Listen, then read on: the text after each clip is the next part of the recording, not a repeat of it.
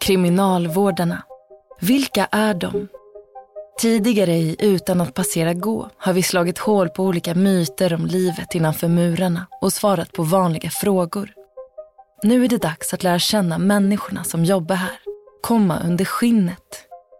Vilka är de? Hur tänker de? Och vad drivs de av? Jag tänkte aldrig på fängelsekriminalitet.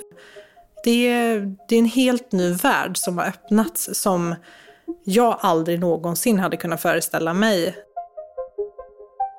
För drygt tio år sedan hade Sara aldrig ens haft kontakt med någon form av kriminalitet.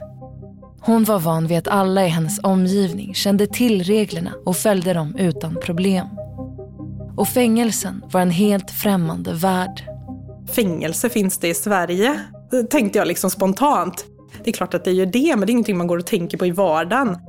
Man har eh, sett eller hört nej men att folk begår brott och man har säkert pratat men det är ingenting som jag har snappat upp förmodligen för att det inte har varit intressant för mig under min uppväxt. Men idag är Sara i fängelsemiljön dagligen. Jag hade ju skapat en, en mycket större förståelse för kriminalitet, för missbruk, hur det påverkar individer, hur det påverkar samhället. Vi sitter vid hennes köksbord. Hon har redan dukat upp fint för en liten fika. Varsin tallrik med vaniljhjärtan som hon serverar med kaffe och vatten. Jag har kommit hit för att få höra Saras resa och prata om hur hennes syn på samhället har förändrats sedan hon kom till kriminalvården. Det är nämligen så att när Sara växte upp hade hon ingen tanke på att jobba med människor och ännu mindre med kriminella. Men för att förstå Sara lite bättre behöver vi backa tillbaka några år. När Sara gick i gymnasiet var hon alltid duktig i skolan. Speciellt på matte och teknikrelaterade ämnen. Hon gick då på inriktning dans och musik på gymnasiet.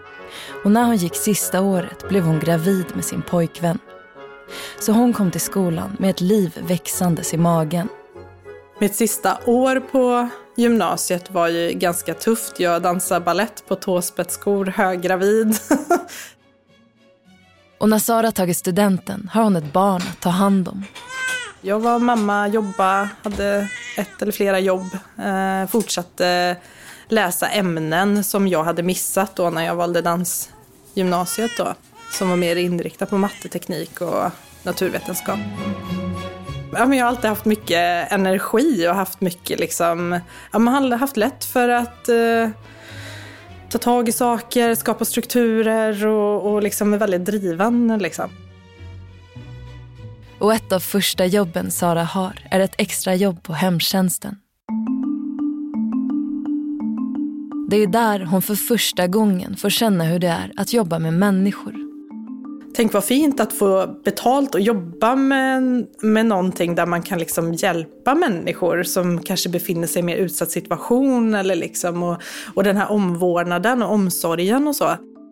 Men teknikintresset finns kvar och Sara planerar att söka till en utbildning för att bli biomedicinsk analytiker. Men hon vill ändå utforska kontakten med människor så hon söker även till polisen. Samtidigt får hon ett erbjudande att jobba på ett behandlingshem. Sara är först skeptisk. Ska hon jobba med människor som lever i missbruk? Som kanske är påverkade av droger?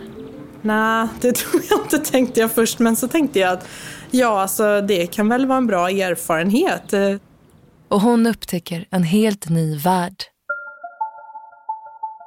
Sara behöver plötsligt lära sig ett helt nytt förhållningssätt. Min första vecka på behandlingshemmet mötte jag mycket misstänksamma blickar från klienterna som bodde där. Jag kände stämningen i luften att det här är någonting helt annat. Men jag förstod inte riktigt vad. Hon är van vid att hennes utbyten med andra människor går lätt. Att man bara uttrycker sig fritt och den andra tar ansvar för sitt svar eller sin reaktion. Jag har jobbat med mycket äldre människor under lång tid som eh, oftast liksom bara väldigt glada och man kan prata vardagsprat på liksom ett eh, ja, men flytande bra sätt. Nu möts hon av personer som har en helt annan bakgrund och livshistoria Personer som kanske växt upp i kriminalitet och missbruk och inte känt till något annat. Personer som inte litar på systemet och att folk vill dem väl. I det här jobbet upplevde jag att du kunde säga eller göra någonting på ett visst sätt som gav mycket större konsekvenser. Det var nytt för mig. Det blev mycket liksom samtal på behandlingshemmet om hur vi skulle prata och förhålla oss till klienterna. Det var för mig någonting helt nytt, för i min värld tänkte jag, ja men det här är ju människor som, ja, som, varför måste vi prata eller göra på ett annat sätt? Men med tiden förstår hon att det är inte så enkelt. Alla människor är ju olika och då krävs det att man försöker förstå liksom, vad behöver den här, just den här personen? Nej, men just den här personen behöver ha de här rutinerna för att de andra delarna ska fungera. Och det tog tid för mig att liksom förstå det. Jag förhöll mig till det och tänkte att det här är människor som kan detta. Så det var bara att, bara att göra. Men det var väldigt utmanande. Men det som hjälper Sara i det här är hennes kapacitet att hålla rutiner och struktur. Jag skulle säga att jag har eh, alltid haft en väldigt stark integritet. När jag har en gräns så har jag en gräns. Och det signalerar jag väldigt tydligt. Efter ett år på behandlingshemmet får Sara reda på att ägaren planerar att lägga ner hemmet. Men hon har fått upp en smak för det här sättet att jobba på och den nya världen hon upptäckt. Jag vill gärna fortsätta jobba på något sätt på det här sättet. På hemmet var det två personer som kom från fängelse för att avtjäna sista tiden på deras straff. Någonting som Sara inte riktigt förstod. Det tyckte jag var först jättekonstigt. jag tänkte så här, har man ett fängelsestraff så har man väl ett fängelsestraff. Men det är genom dem som Sara får reda på att man kan jobba på kriminalvården. Men att det ens var en möjlighet hade hon aldrig ens ägnat en tanke åt. Fängelse finns det i Sverige, tänkte jag liksom spontant. Det är klart att det gör det, men det är ingenting man går och tänker på i vardagen. Man har eh, sett eller hört nej men att folk begår brott och man har säkert pratat, men det är ingenting som jag har snappat upp, förmodligen för att det inte har varit intressant för mig under min uppväxt. Men hon är nyfiken på den världen och vill utforska mer. Och kort därefter söker hon sommarvikariat på kriminalvården. Jag hade föreställningar om att jag behövde vara stor och stark. Men de hade ju tackat ja till mig, det var jag inte. Jag var ganska liten och ung.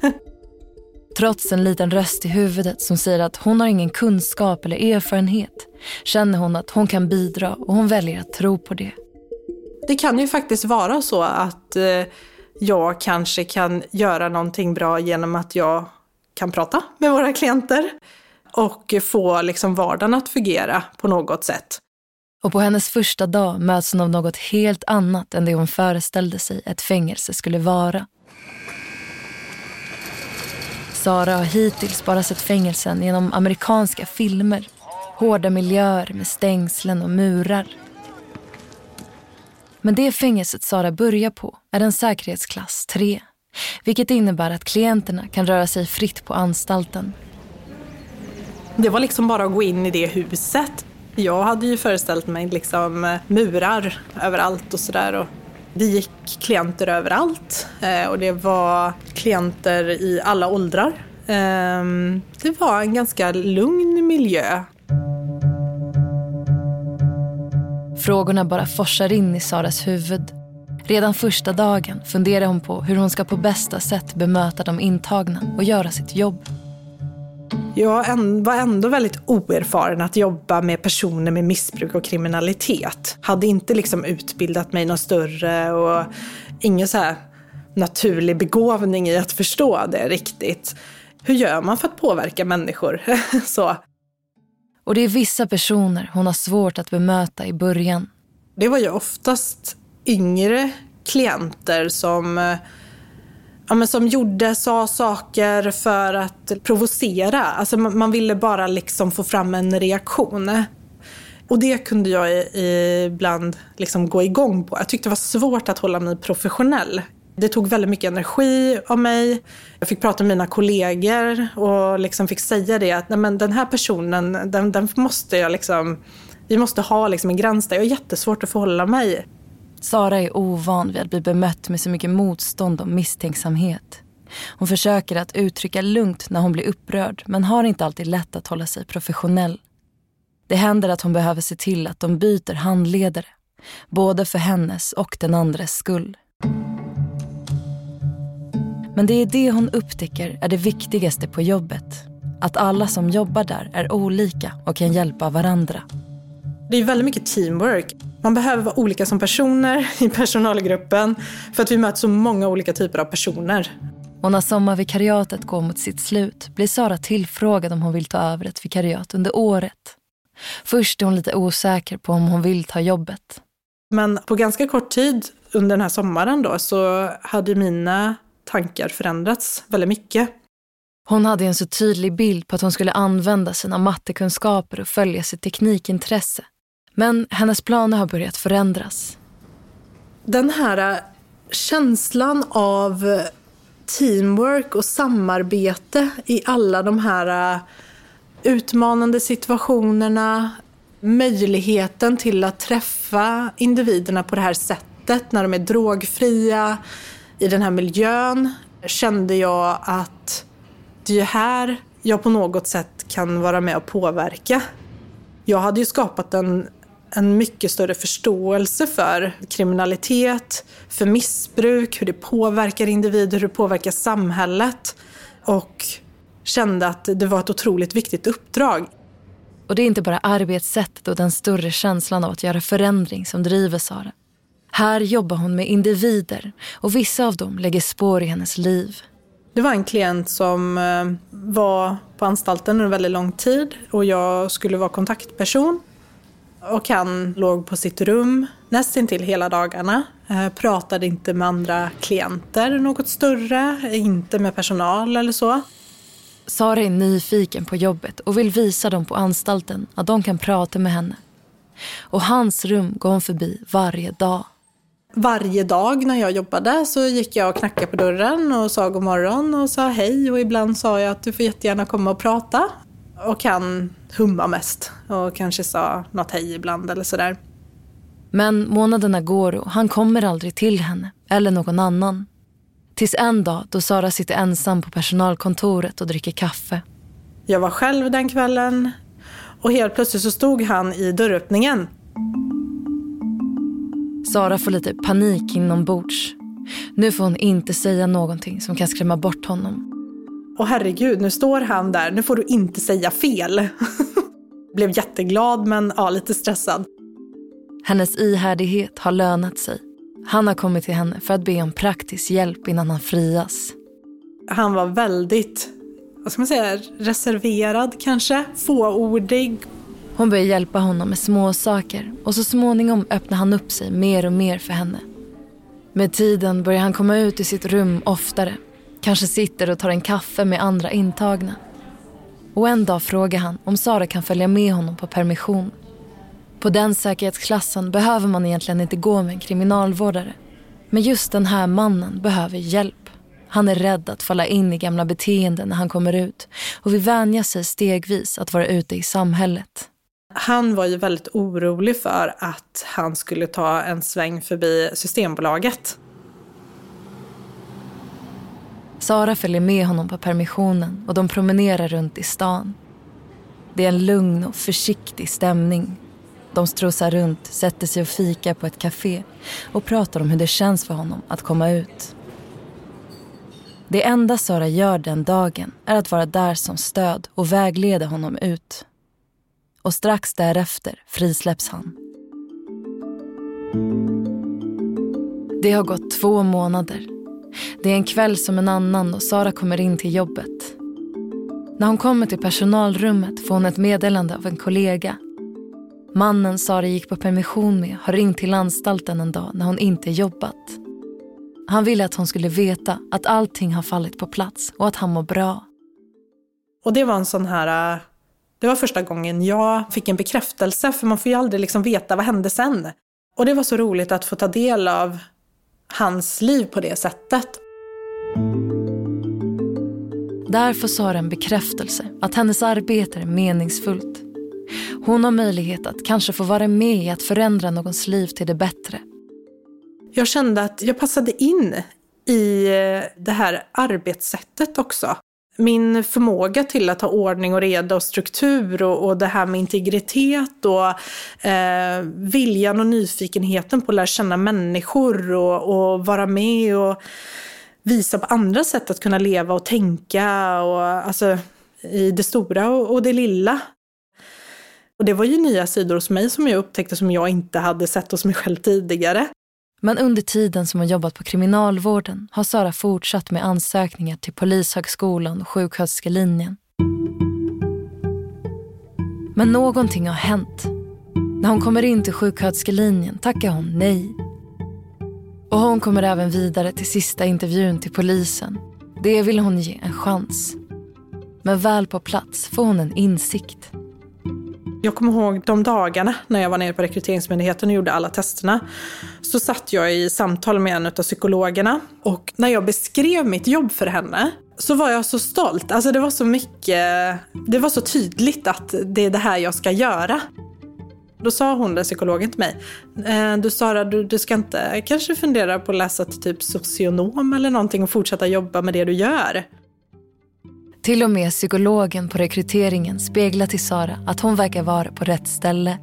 Hon har haft en tuff första sommar på kriminalvården men trots det inser hon att hon hamnat rätt. Vi hade väldigt många krävande och utmanande situationer under sommaren. Och jag var så stolt över att vi som vikarie hade liksom lyckats med det här. Vi hade lyckats liksom göra miljön tryggare, bättre för individer och det, det gav så mycket. Det var så fint på något sätt. Så Sara går på grundutbildningen för att bli kriminalvårdare. Och samtidigt börjar hon studera sociologi och kriminologi på universitetet. Hon vill få en bredare förståelse för hur kriminalitet påverkar samhället och individen. Mycket hur saker och ting hänger ihop, fick jag lära mig. Jag kunde förstå hur alla de olika delarna i vårt uppdrag hängde ihop. Jag kunde förstå äh, kriminella nätverk och att det ens fanns. Det visste jag inte innan. Och Saras initiala avsaknad av koppling till den världen kan hon faktiskt ha nytta av. Hon kommer in med en öppen blick. Alltså jag gick inte in med liksom en tanke om att så här är det och jag vet hur det är och hur det ska vara utan jag liksom lärde mig med tiden. Det, gjorde, det väckte ju liksom nyfikenhet. Jag frågar henne om hennes syn på samhället har förändrats sedan hon börjat på kriminalvården. Det är nog komplexiteten. Att få träffa så många olika människor som kan ge sina synsätt och ge variation på det gör ju att man förstår komplexiteten. När man bara ser saker som sker i samhället ur en synvinkel eller att du bara ser exempelvis i media eller får höra en version så ger ju inte det hela bilden. Det kanske finns människor som jag, tänker jag, som skulle vara rätt personer i det här yrket men som aldrig kanske ens skulle kunna tänka tanken. Att jobba i kriminalvården handlar väldigt mycket om vem du är som person. Och det är ett av få yrken som jag har träffat på där det blir så tydligt. Det är en helt ny värld som har öppnats som jag aldrig någonsin hade kunnat föreställa mig. Du har lyssnat på Utan att passera gå, en podd från Kriminalvården. Det här var Saras berättelse och jag heter Maud Fällbom. I nästa avsnitt. Tills jag lägger näsan i, i, i graven, höll jag på att säga, kommer jag ju jobba för alla barn som har diagnoser som inte får rätt stöd och hjälp i, i samhället och i skolan. Lyssna på Mannen som talade utan ord. Om konsten att nå fram till någon som är sluten